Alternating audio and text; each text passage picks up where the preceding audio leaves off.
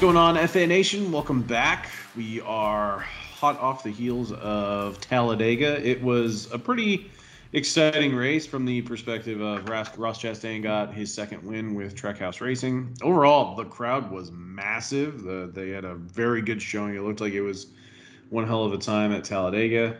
Um, I went pretty light. I know I said in the podcast a week ago that I was going to max enter the $3.20 max for Xfinity the $4.20 max for your cup. And I did it for Xfinity and then quickly realized in Xfinity, I still don't know what the hell I'm doing with super speedways. I don't think anyone really does.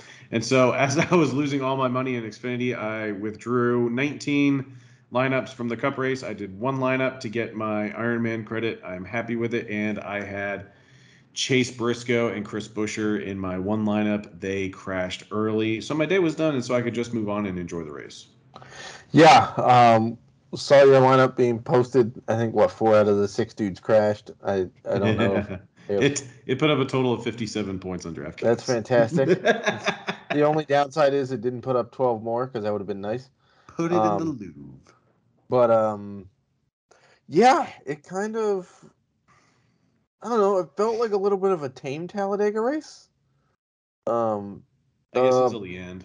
Well, the final stage went green final 62 laps of that race were green. There were zero cautions in stage three. Um, because the incident that happened in, happened on the very last lap on the final straightaway of the race, so they're not going to throw a caution. So, um, so that was kind of impressive. Um, you know, some controversy after the race. We won't go into that. NASCAR has taken care of that. Um, but yeah, I mean, it was fairly standard. F1 was of a boring Imola race for what we expected on Sunday. I mean, everything that happened in that race happened in the first three corners, basically, and then Max Verstappen just drove away with with it, including lapping Lewis Hamilton, uh, which Red Bull got a very big kick out of. Um, but yeah, now we're moving on to Dover for the Cup Series. No F1 this weekend. Um, no so F one, we'll no trucks. It's just you and me, one playbook each. Pretty basic. Yeah, I mean it's kind of a nicer like we're in the dog days of NASCAR at this point. Like we're like twelve races into this sucker, right? Um, when is there one week off? Is that in June? It's Father's Day weekend, June nineteenth. Right. There is no race. That is Father's Day. Um, so yeah, I have that sucker circled on my calendar. um, so yeah, that's that's the one off weekend. Now I will say, coming up here um, in a few weeks, we do have the All Star race at Texas. I think it's the weekend before the Coke 600. Um, so that's a bit of an off weekend because, like, it's an All Star race. Yes, we'll have a write up. I guess. Well, I'll have a write up for the Cup Series. Not a full playbook, no projections, no rankings, no track breakdown. It, you know, whatever. So it's a pseudo off weekend, I guess there. But yeah, so we get Dover, I think Darlington, I believe it's Kansas, and then the All Star race. I think is the way the schedule goes, and then Charlotte Motor Speedway for the Coke 600 on Memorial Day weekend. It's a um, great day for racing. It is, and F1 didn't screw it up this time because they put Monaco on Memorial Day. Last year they did not, and got a whole bunch of flack for it because they ruined the triple header of racing. Um, for those of you that are just getting into this, uh, the Monaco Grand Prix for F1 is Sunday morning of Memorial Day weekend. At lunchtime, we get the Indy 500, and then for the uh, for dinner time, we get the Coke 600 and NASCAR. So the three biggest races of the of the year in all three major series on the same day. So, um, with that, let's uh, turn our attention here to Dover this week. Which all right, let's talk about the Monster Mile. You and I were trying to refresh our memories uh, regarding this track. Um, it it's it's tough to find a good comparison for Dover. Yeah. Um, go ahead. Um, so it's concrete like Bristol, right? It's highly banked like Bristol, but the problem is it's twice as long as Bristol. Um, it is a one mile oval. And yeah, there's Phoenix that's a mile, and there's New Hampshire that's a mile, and Richmond's three quarters of a mile, but none of those are highly banked. Um, in fact, all three of those are some of the flattest tracks on the on the schedule. Um, so this is a very high banked one mile track. Um, kind of feels like a bull ring at times. It's pretty narrow as well. There you know, there's room for two wide racing, but you can't really go three wide here without causing a problem. Um, and I would say that most of the time, what causes problems is the actual track breaking the cars. This is usually a track that tests just how strong the car is, just how well the parts are made, um, and you know we'll see how well the tires hold up. We'll see how well the uh, suspension holds up, stuff like that. Because most of the time, a wreck here isn't caused by a driver having a driving issue. It's caused by a driver having a mechanical issue in the car, and then we can get some some stack ups that happen here. That's possible. Doesn't happen all the time. Um, and it's kind of a long race. It's like 400 laps. Um, so plenty of dominators at least. So yeah, there's a lot of dominator points to be to be had here. And if a guy or guys are very quick, they can run away with it and not have a whole lot of passing up front. So we might be setting up for kind of another eh race based on the way the next gen cars have performed on uh, shorter tracks thus far. Yeah, I was. That was going to be my next question. Is that when we look at, yeah, Richmond wasn't awful, but Martinsville was really bad. Um, Bristol Dirt was really bad, but that's also dirt. It's um, dirt. how much weight are you putting into the fact that this car has looked terrible on short tracks and and just being incredibly difficult to pass? Well, so here's the here's the problem with this comparison, right? Is that Dover's banked. The other short tracks aren't. Aside from Bristol, but they didn't raise Bristol as Bristol. They raised it as a dirt race, right? Um, so if we go back to the intermediate tracks with some decent tire wear, this cars look spectacular, right? We think about the races at Auto Club, which was spectacular. Now Dover doesn't have the tire wear that Auto Club does, clearly. Uh, we think about um, race at Vegas was pretty spectacular. Um, the one that um, you know got backed into, I guess, right? The win.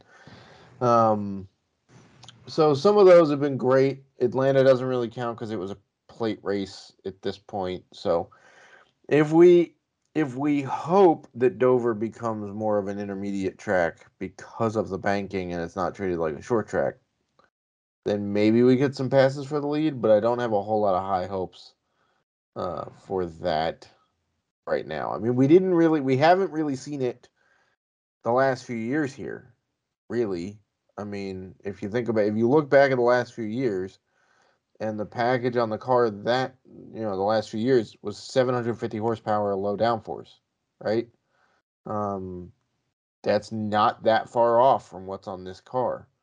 So you know, the, the, last few years, we didn't see a whole lot of passing for the lead, right? Martin Truex Jr. kind of ran away with it the year he had to start in the back on a Monday. Um, Hendrick flat out dominated this track last year. So it, it might be more of that. And you can kind of bank on two dominators, but the lead changes are going to happen at stage breaks or if somebody gets beat off pit road. All right, let's talk schedule for this week. As we noted, it is just the two races. My playbook for Xfinity uh, will be out Saturday morning, per usual. Uh, what's it looking like for you on a relatively light week? Um, so I'm gonna bump the track breakdown back to Friday. Um, NFL draft is Thursday night, um, so that's gonna take up a bunch of uh, a lot of people's time on the site. Kind of a major thing with the first round of the NFL draft happening. Um, and I'm tied into tech, as you all know, so I have to make sure everything's running smoothly um, for that. And it's a two day show here at Dover practice and qualifying for Cup for Saturday morning, and the race is Sunday afternoon.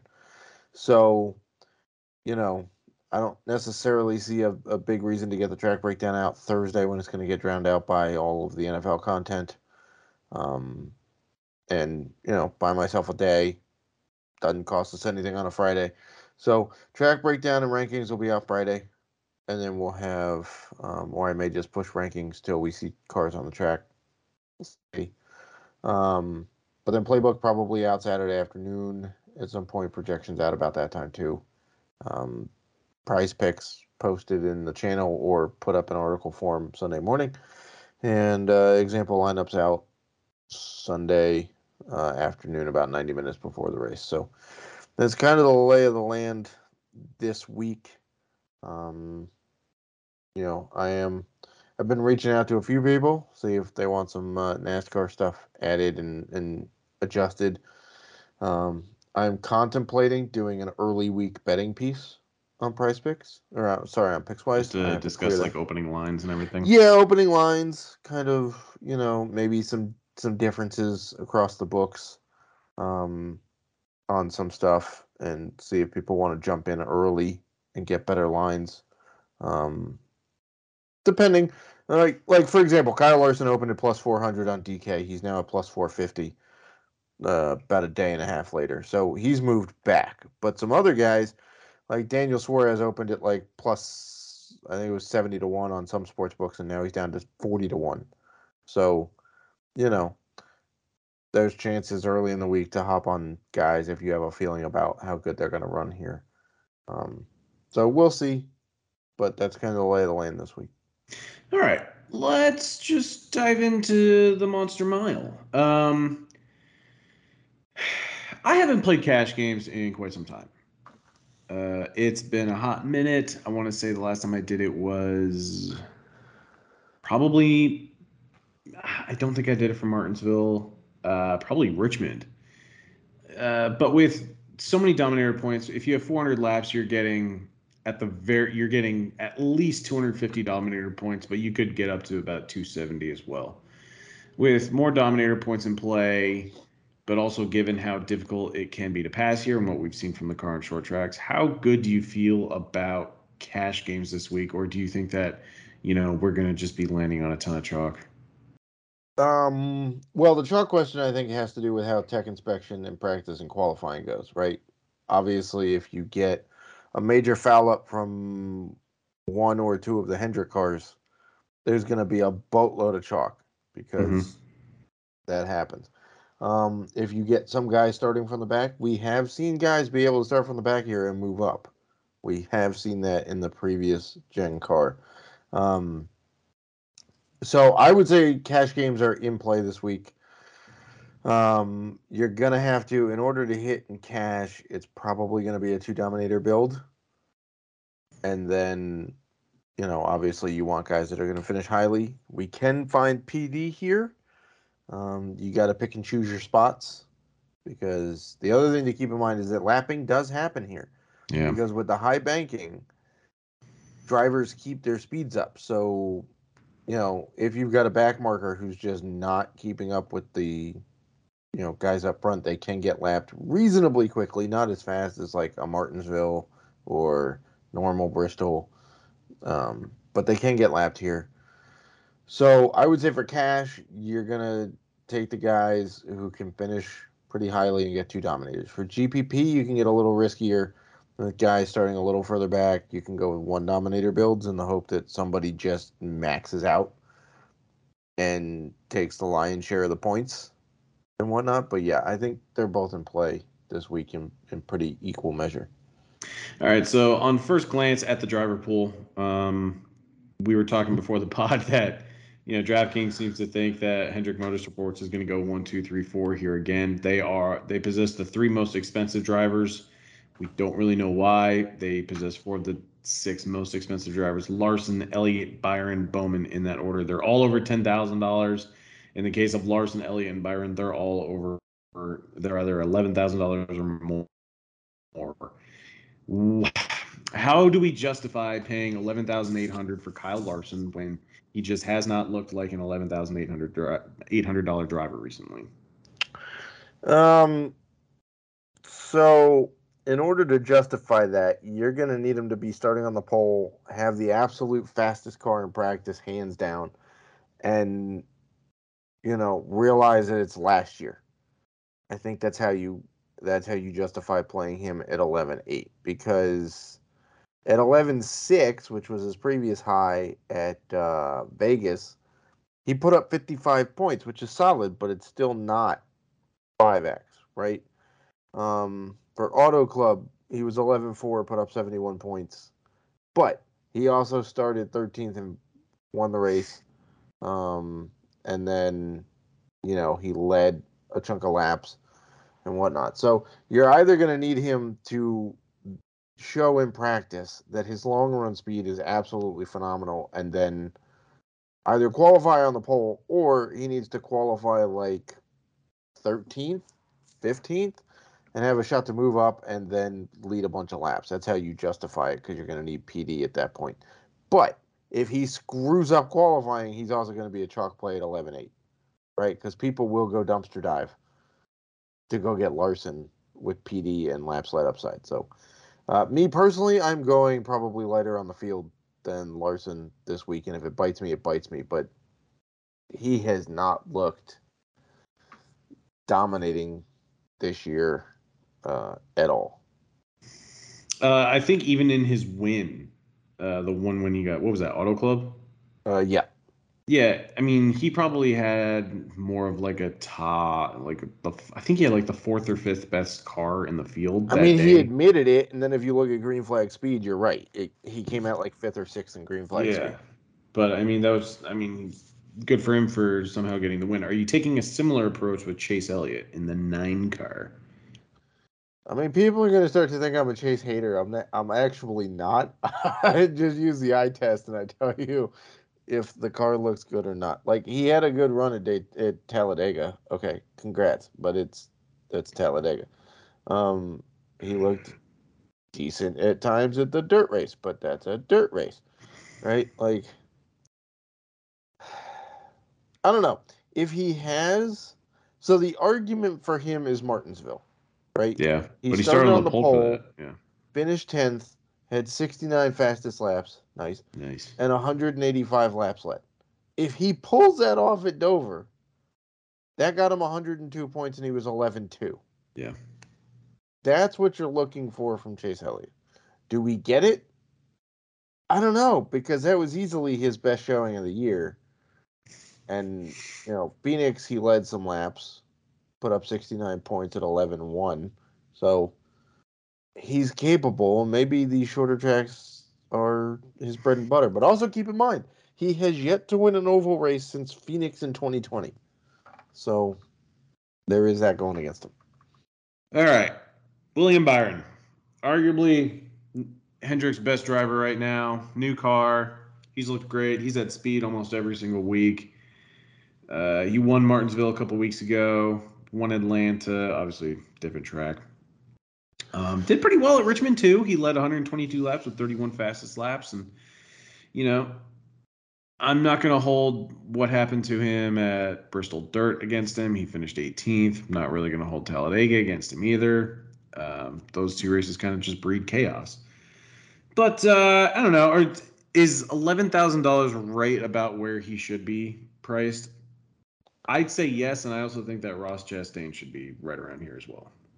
I would say yes on Byron as well. Um, in fact, he might be my most played Hendrick guy. Just if I'm setting lineups now, he's probably going to be my most played Hendrick guy. If we wait till practice and qualifying, we'll see how that shakes out. Um, and I know all of the Hendrick guys have done very well in the last uh, handful of spring Dover races. I will be uh, the first table you see in the track breakdown this week will be specifically spring Dover races, and I will explain that when we get to Kyle Busch. Um, but there are nasty splits here. It would it seems counterintuitive, but it there are some nasty splits here, and now obviously Dover's a once a year track. Um, so all of the Hendrick guys have run well here previously, but William Byron has been just pretty pretty dang good uh, in the last few races here in his own right, and he gets better. Fourteenth, eighth, fourth. Um, so yeah, I an eight hundred dollar discount off of Larson's pretty nice. Uh, all right. Well, I mean, we've talked about three uh, Hendrick drivers. Let's just go to Bowman, who appears to be the wet blanket, even though he's ten thousand one hundred. Uh, doesn't he have a win here? Um, I believe he has one here. Yeah, let me double check. Uh, here. yes, he has. What he? Yeah, he won last spring. Oh, did he? he was, oh, he was the top. I'm guessing the, the, boys at JGR were not happy about that one either. Well, he was the top finisher for the Hendrick Sweep, and by the way, the spring race before that, he finished second. So, Oh, he had 122.6 driver rating in last spring's race. He he earned it. Yeah, that's that's impressive.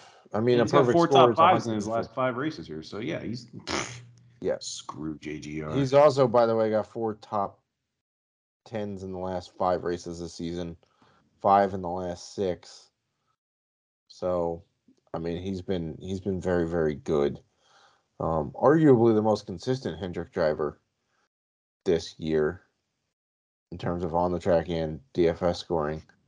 So, if you're looking for a guy, I don't know how like under the radar Bowman is gonna be, especially with the price difference. But if you're looking for a guy that people tend to forget about in the Hendrick stable, Bowman is that guy. I do think that a lot of the touts and a lot of uh, you know other DFS providers might be, you know, telling subs and everything to pump the brakes on Larson and Elliott. I don't think we're going to be alone there. So it wouldn't surprise me if Bowman came out of, I guess, nowhere and was the second highest Hendrick driver in GPPs. And plus, it's all going to boil down to where they qualify. If someone emerges emerges as an obvious PD play, then this argument is useless. Um, anything else you wanted to add on HMS? They've been solid for the most part, and I guess we can expect that going forward. Yeah, I mean, there's no reason to really panic. It's just that Larson is just hard to see him hitting value depending on where he's starting, Mhm. right? Because 11 8 at 5x, you're going to need him to put up, what, 59 points? It's doable, but that's an awfully high bar to clear to just hit 5x. We're not even talking about 6x. Right. Talking about 6x, it's almost like it's like 70 or 72. That's a lot of points. All right. Um, I guess we we teased Kyle Busch not too long ago, so let's just pivot to JGR. Uh, what do you got on Kyle Busch for Dover? Um, I'm not playing Kyle Busch at Dover. He's 9100. That's actually not terrible for him. No, it's not, but I'm not playing Kyle Busch at Dover. You want to know why? Yes, I do. In the last seven spring races here, which goes back to 2014, you want to guess what his average finish is? This is outside the top 20. It's 28.0. All right, In the last seven spring races here, he has had two finishes better than 27th. One top 10 and one 16th. Everything else is 27th or worse. In the fall race, that's where all his domination comes from. Like if you if you run the splits on Kyle Busch and you look at the fall race at Dover versus the spring race at Dover, his average finish in the last seven fall races here is like 5.0. his average finish in the last seven spring races is 28th. He has something go wrong with his car almost every year they come to Dover in May or late April. It's just, and look, if it was a one off thing, like if it happened last year, I'd blow it off.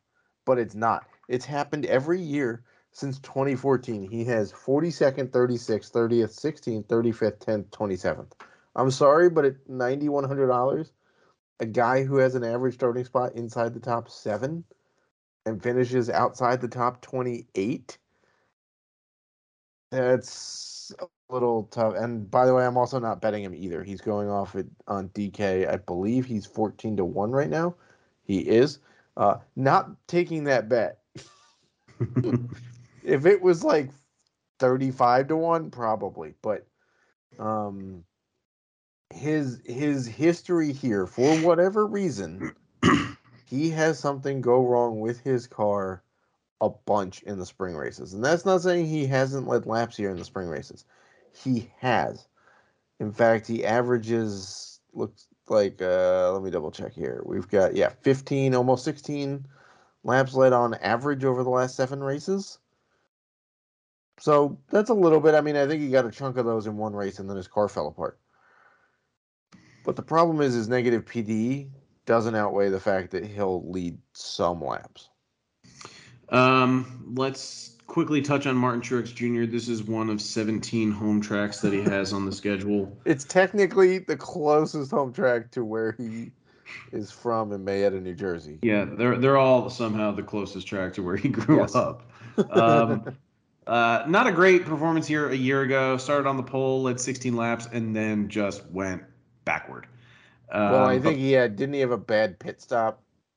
He trapped him in the back, and then he didn't. He, he couldn't move up. I remember this race vividly last year because I was very heavy on Martin Truex Jr. I think he was just coming off a win I want to say it was at like Richmond or something, and we were touting it like, yeah, Martin Truex Jr. is looking great. This is another short track. JGR does great at short tracks, but this race like kind of was was a turning point in his season where he kind of went cold for a while. But overall, like he has a really solid resume at Dover. I know we're taking previous resumes with a grain of salt, but from in both races in 2020, he finished second. In 2019, he finished second in the fall race. He won the spring race you know, a lot of top fives. He's led plenty of laps here. It's it's one of his home tracks. Um, it probably boils down to if he shows up with speed in practice. Otherwise, I don't know. I'm, I can not get excited about playing, you know, Truex with the new car. Yeah. I mean, but here, so here's the thing. We're going to go back to something that we used last year for some of the drivers, right? It was a big thing with Erik Jones last year. At a track he's been comfortable at, we were going to play him. Right? We played Martin Truex Jr. pretty well. Well, I'm assuming we did at Richmond. I didn't actually write the playbook. You did there, sir. I did not actually watch the race. Um, I didn't even get to play DFS because I was in Jersey the whole weekend. Didn't want to screw up the location thing. Um, but if you look at Richmond, he's comfortable at Richmond, right? He came in only being so so. Yeah, he finished well at the road course. Kind of expected it. Um, did well at Atlanta, which was kind of surprising because usually he doesn't do well at plate tracks. Um, but at Richmond, started sixth, finished fourth, 34 fastest laps, 80 laps led at 9600 bucks. Right? He's comfy there. Martinsville, he's comfy. He ran okay, but as I remember it, none of the Toyotas ran very well that that night. Um, I think the changing track conditions screwed them up. Um, dirt race, he was okay. Talladega is Talladega, but he did pull off a fifth place finish there, which was impressive.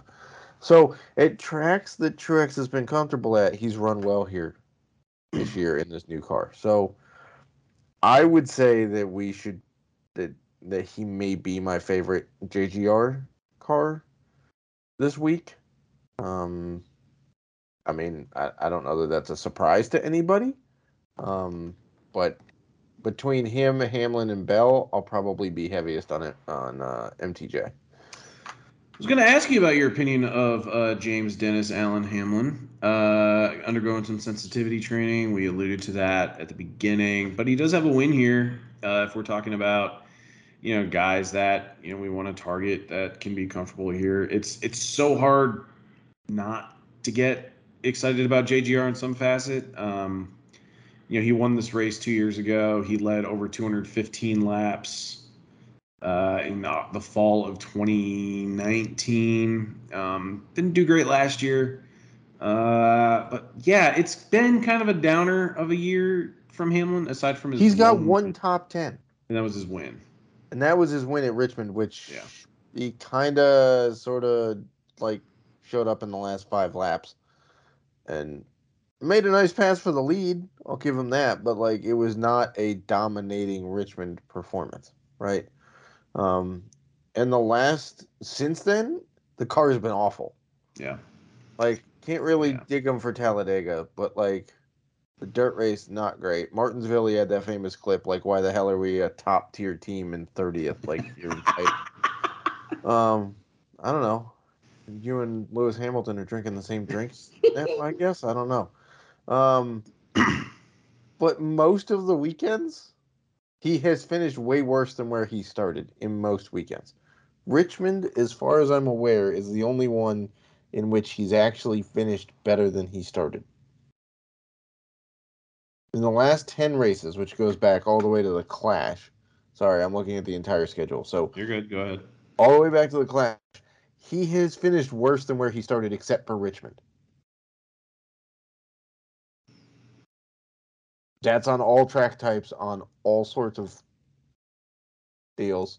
hmm And again, Richmond, he didn't look all that dominating. He had 15 fastest laps. Cool. Uh, five laps led. He won it. But again, it was not like it was the, oh, is everybody going to talk about how Denny backed into a win? Comments? um, and he's only, by the way, topped. You want to guess how many times he has topped 20 DK points this year? Well, he definitely didn't do it at Daytona. Uh, I'll say twice. Once. Win. The win at Richmond got him Okay. 65 points. The next highest scoring week was Phoenix at 19. It's not very good. So I know he's comfy here, and I know we just talked about how we like to play Truex where he's comfy. Don't care. I need to see more from Denny before I before I play him, and this has nothing to do with the the meme or the sensitivity thing or whatever. It's just I can't pay ninety five hundred dollars for a dude that's averaging fifteen point two points a race. Which, by the way, um, I'm pretty sure that's worse than the field right now. According to DraftKings, Denny Hamlin, if we sort by fantasy Yeah, he's points, dead last in point he's fantasy points. dead per- last in fantasy points per race right now. He is three points worse than Stenhouse and Harrison Burton. He's and he's four point three four and a more points. worse than Cody Ware. and by the way, Cody Ware's run 11 races, so this isn't like Cody Ware's only run three and Denny's run 12. No, they've run the same amount of races, and Denny is worse. as much as we like to crap on Cole Custer, he still outscored Denny in just about every race this year, except for one. BJ McLeod is even averaging twenty point seven points. Yeah. That's I mean, it's been a bad year for Denny. All right. Um, let's pivot to maybe Tyler Reddick. Um, curious what you may think of him. Uh, is this is this another week where maybe Tyler Reddick wins the race? Um, I think so, because you can actually race the high line here. It's possible. There are two two racing grooves. Now the preferred one is certainly the bottom groove in the corner. It's it's up against the wall in the straightaway and it's on the white line, you know, down near the apron in the corner. Um, you know, so you kind of oval the track and curve on the straights and then, you know, whatnot. But later in the race when the track rubbers up, you can in fact race the high line, and Kyle Larson's made a career out of doing it here. Um, so I think Tyler Reddick can be very, very good here. He's only run the spring race here once. That was uh, last year. And yeah, I, you know, if we want to go back to the first race of 2020, we can factor that in too because the second race they kind of inverted the field. Um, so if we include that, Tyler Reddick has still done well. He's finished no worse than 13th in his two races here. Last spring, he finished eighth after starting 12th. So yeah, I think Reddick's in play this week. Um, I don't know. Did we want to talk about Austin Dillon, his teammate? We can. I mean, I think the RCR program on the shorter tracks has gotten a lot better in the last few years. Um, there's proof of that. He did very well. Austin Dillon did very well at um, Martinsville, finishing third. Richmond, he finished tenth. Um, so you know, Phoenix not great, but Phoenix has always been Austin Dillon's Achilles heel. So. Mhm. Um, I think in weeks in which you don't expect Austin Dillon to do well is exactly when Austin Dillon does well. That's fair. I mean, think about the times that he has been the high scoring, like a high scoring driver, nobody plays him. And then when everybody likes his chances, he stinks. Um, and by the way, in the last four races, in the last four spring races here at Dover, he's gotten better every time 26th, 19th, 15th, 14th last spring. So, um, so that's encouraging. I'd still like Tyler Reddick more than Austin Dillon, but um, now, guy that's a little bit more than Austin Dillon that I really like this week is Daniel Suarez. Go ahead. Uh, he's been very good at Dover. He also did very well in the lower divisions at Dover. If I'm not mistaken, he he has a win here, and I believe Xfinity, if I'm not mistaken. I will check that. Um, but in the Cup Series, the last five spring races here, he wrecked out once, so there's a 30th place finish. But the other four finishes, sixth, third, 11th, and 9th. And that's starting, you know, a few of them he went a little backwards, the other ones he went forwards, but he still has a net positive of almost five spots a race here in the last Uh, he does have a win in Xfinity back in 2016. So he's familiar with the track. He has a win here. Trackhouse is fast. I don't know what to tell you guys, but like Yeah. they're fast every week. Doesn't really matter the, the track type. Doesn't really matter, you know, which car it is. They've got really good cars like every week. Um, so I would I would say that in the mid tier, Daniel Suarez is a pretty intriguing play. Also, he's forty to one on DK Sportsbook right now too, which is I don't really understand how his teammate Ross Chastain, with two wins in the last five races and has pretty much shown up with speed most weeks, he's still only $8,600, which is just, it's about $300 over the average price tag. That's a little embarrassing on DraftKings part.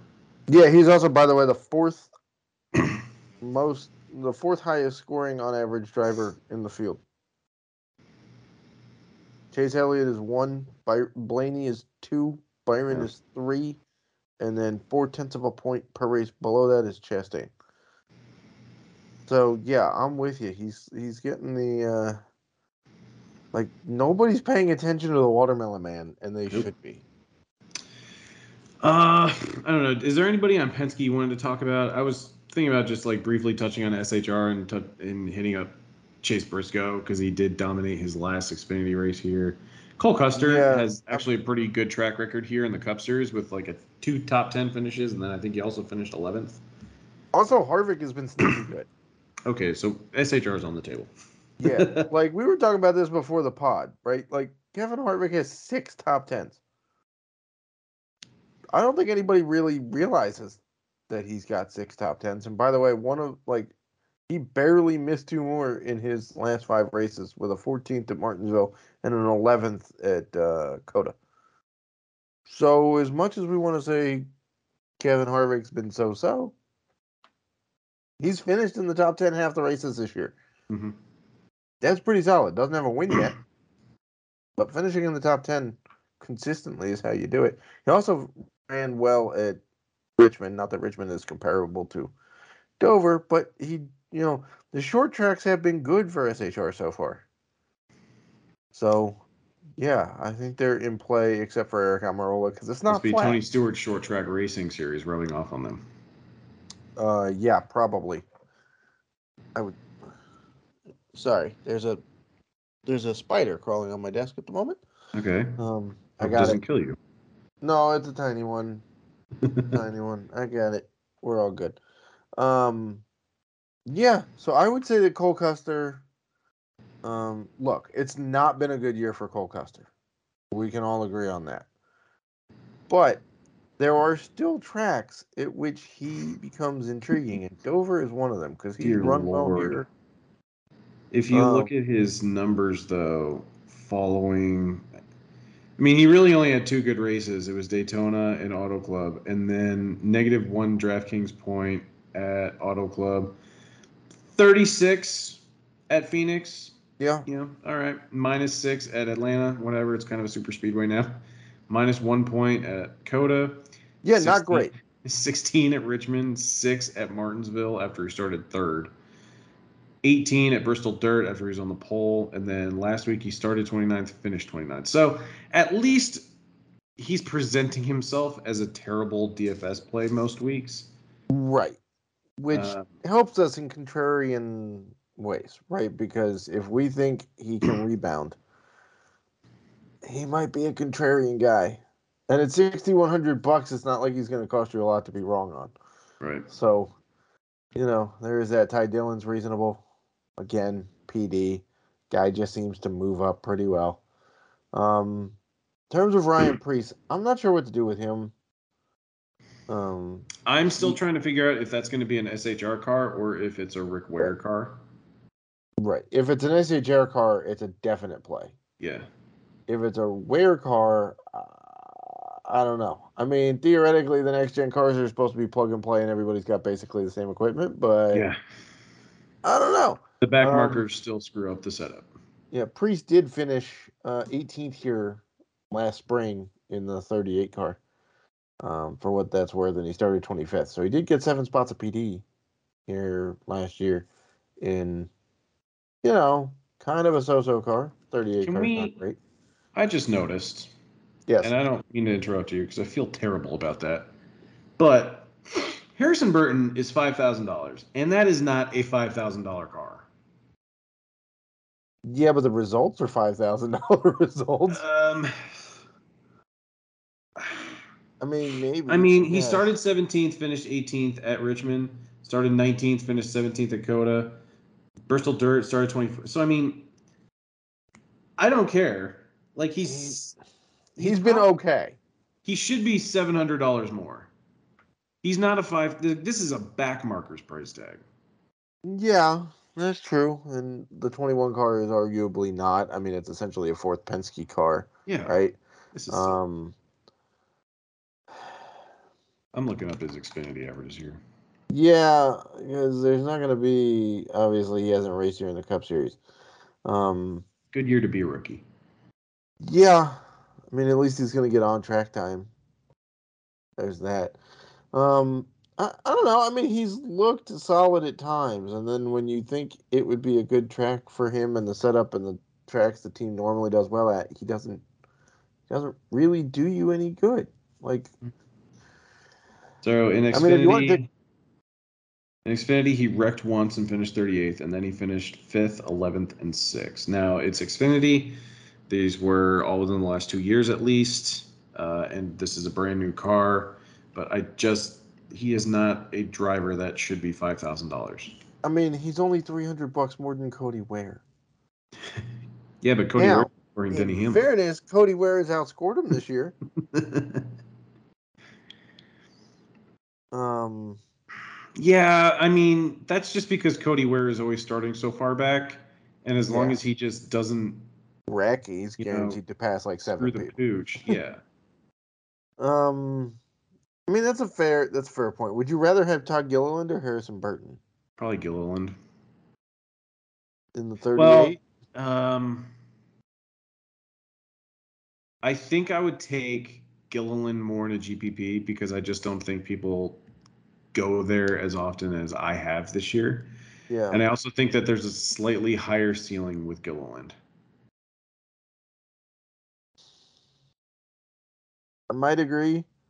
It's going to come down to a lot where they're starting. Because if Gilliland is starting anywhere inside the top fifteen, I'm not playing him. That's fair. I also don't think I'd play very much Harrison Burton starting inside the top 15 either. Yeah, probably fair too. Um, yeah, I mean, I I could see being equal on both of them, but I just think it's an interesting. And then Justin Haley's a hundred bucks more than Ty Gilliland. Um, There's yeah, just it's really questionable price tags this week. Like Aric Almirola is 6,600. Yeah. I know he hasn't been good. okay, but it's also not a flat track, man. No, I get it. it's But got banking. He doesn't do well when there's like when he's tilted. oh, he doesn't. Okay, when he when he has to like tilt his head and fair. All right. Yeah. Guy just That's- likes missionary. well, that took a turn somewhere I didn't want it to go. Um, but like, yeah. Also, what is Erik Jones doing that low? uh, at 6,800. Yeah, guys got three top 15s here in the last five races. Yeah, I see it. And honestly, And you can't tell me the you- fourth JGR car is that much better than a fully funded petty GMS car. no, probably not. But to be completely honest with you, what I do like about Erik Jones is that he's presenting himself as like just a straight up GPP play. If you're looking at his scores, Mm-hmm. because it feels like he's either putting up 40 or more or 10 or less. Yeah, There is no in between on DraftKings. He put up zero Basically. at Daytona, 55 at Auto Club. Well, his last five races, just his last five races, which go COTA till Talladega 56, 5, 41, 8, 54. Yeah. And by the way, he was in the optimal lineup last week at Talladega. so close to winning. Even without winning at 70 to 1. Oh my God, I was so pissed. Almost had a huge, huge. I mean, Chastain won at 40 to 1, but 70 to 1 would have been nicer. Uh, is there anybody that we may have skipped over? I know we had this podcast nice, clean, and organized. We started with HMS, then went team to team, and then it just kind of. And then it just, yeah. It, uh, I just, saw Harrison Burton yeah. was five thousand dollars, and that just about broke my brain. Um, I don't know why Keselowski 7,700. Anybody want to explain that to me? um, And I guess he looked good at short tracks. Kinda, maybe, sorta. He's kind of like Jones, though. I mean, he's just more expensive than Jones, but like, jo- you know, like Keselowski in three of his last five races, he has forty or more DraftKings points, and then in the other two, it's thirteen and nineteen. Right, but he's um, got almost the same finishes as Jones in the last. And Like, he's we're looking at the last five races badly. here. We're looking at the last five spring races here. Erik Jones is 15th, 18th, 6th, 12th, 22nd. Hmm. Keselowski in the last five is 38, 6, 12, 9, 16. That's pretty close. The Difference is Jones has looked a lot better this year than Keselowski, who, if he can't wreck anybody out, looks like absolute poop. Like, I don't know. Are they turning a corner at RFK? uh, let's not get ahead of For fun? ourselves. But like, I don't know. Maybe he has put up 41 points three times in the last five races. So I don't, I don't know. Maybe in GPPs, we'll see how he looks on. But like, the, the pricing is super weird. Uh, final thoughts. Overall, I don't know how I feel about Dover this week. We're just coming off a high of like a really fun weekend at at Talladega. Um, and I don't know. I feel like Dover is is kind of a palate cleanser for next weekend's race at Darlington, where we get the throwback schemes. Just overall, you know, it's a crown jewel race. And the new cars should absolutely shine on a high tire wear track. Like that Yeah. should be a super fun race to watch. Should be awesome. And Dover's just like, okay, whose car is gonna break now?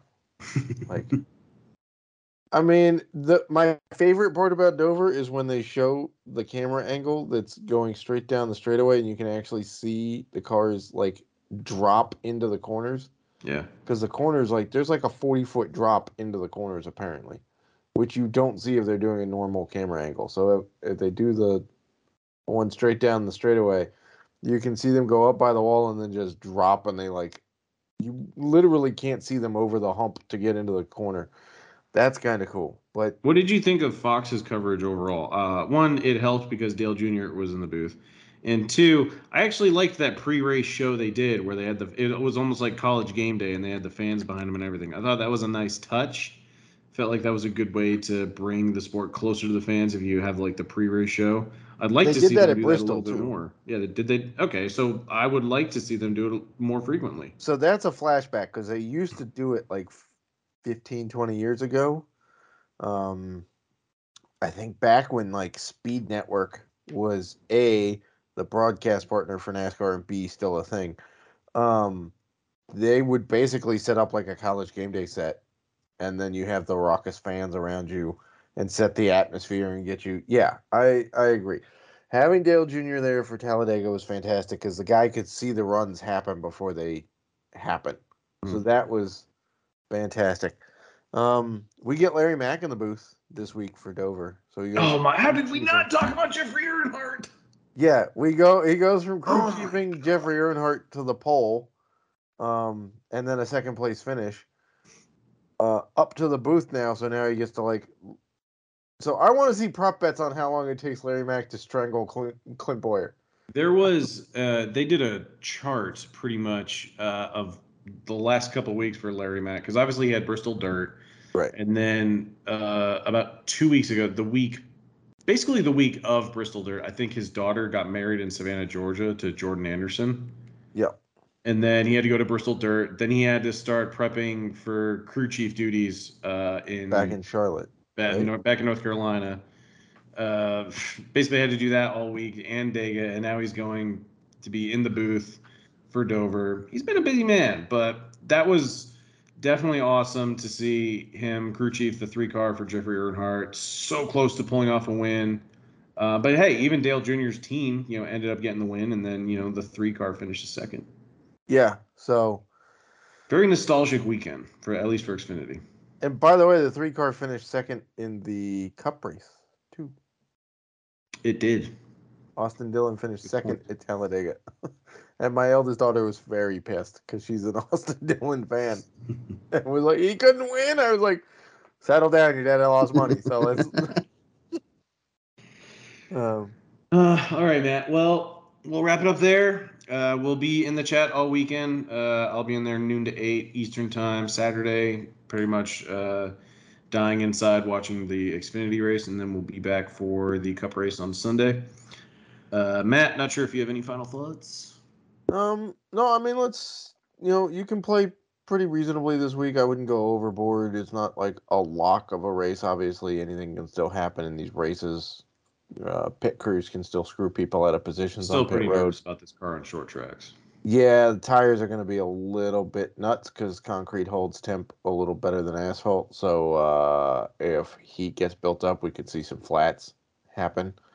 Um, so that's a little that's a little nerve wracking. Um, but yeah, it's not necessarily like a full blow protect your bankroll week. Should be an okay race. Hopefully, it's better than we expect it to be. I'm setting the bar low so that I, you know, but after this, Kansas should be a spectacular race. Darlington should also be a spectacular race. And then we get boring old Texas for the All Star race, which is going to suck. uh, so, yeah, it should be, uh, you know. And I'll be back with double duty next week because we get F1 in Miami Nice. at a purpose built fake marina track. We'll go with it. But Matt, thank you so much for your time. Best of luck to you this week for Dover, and best of luck to the FA Nation. Best of luck, Evan Nation.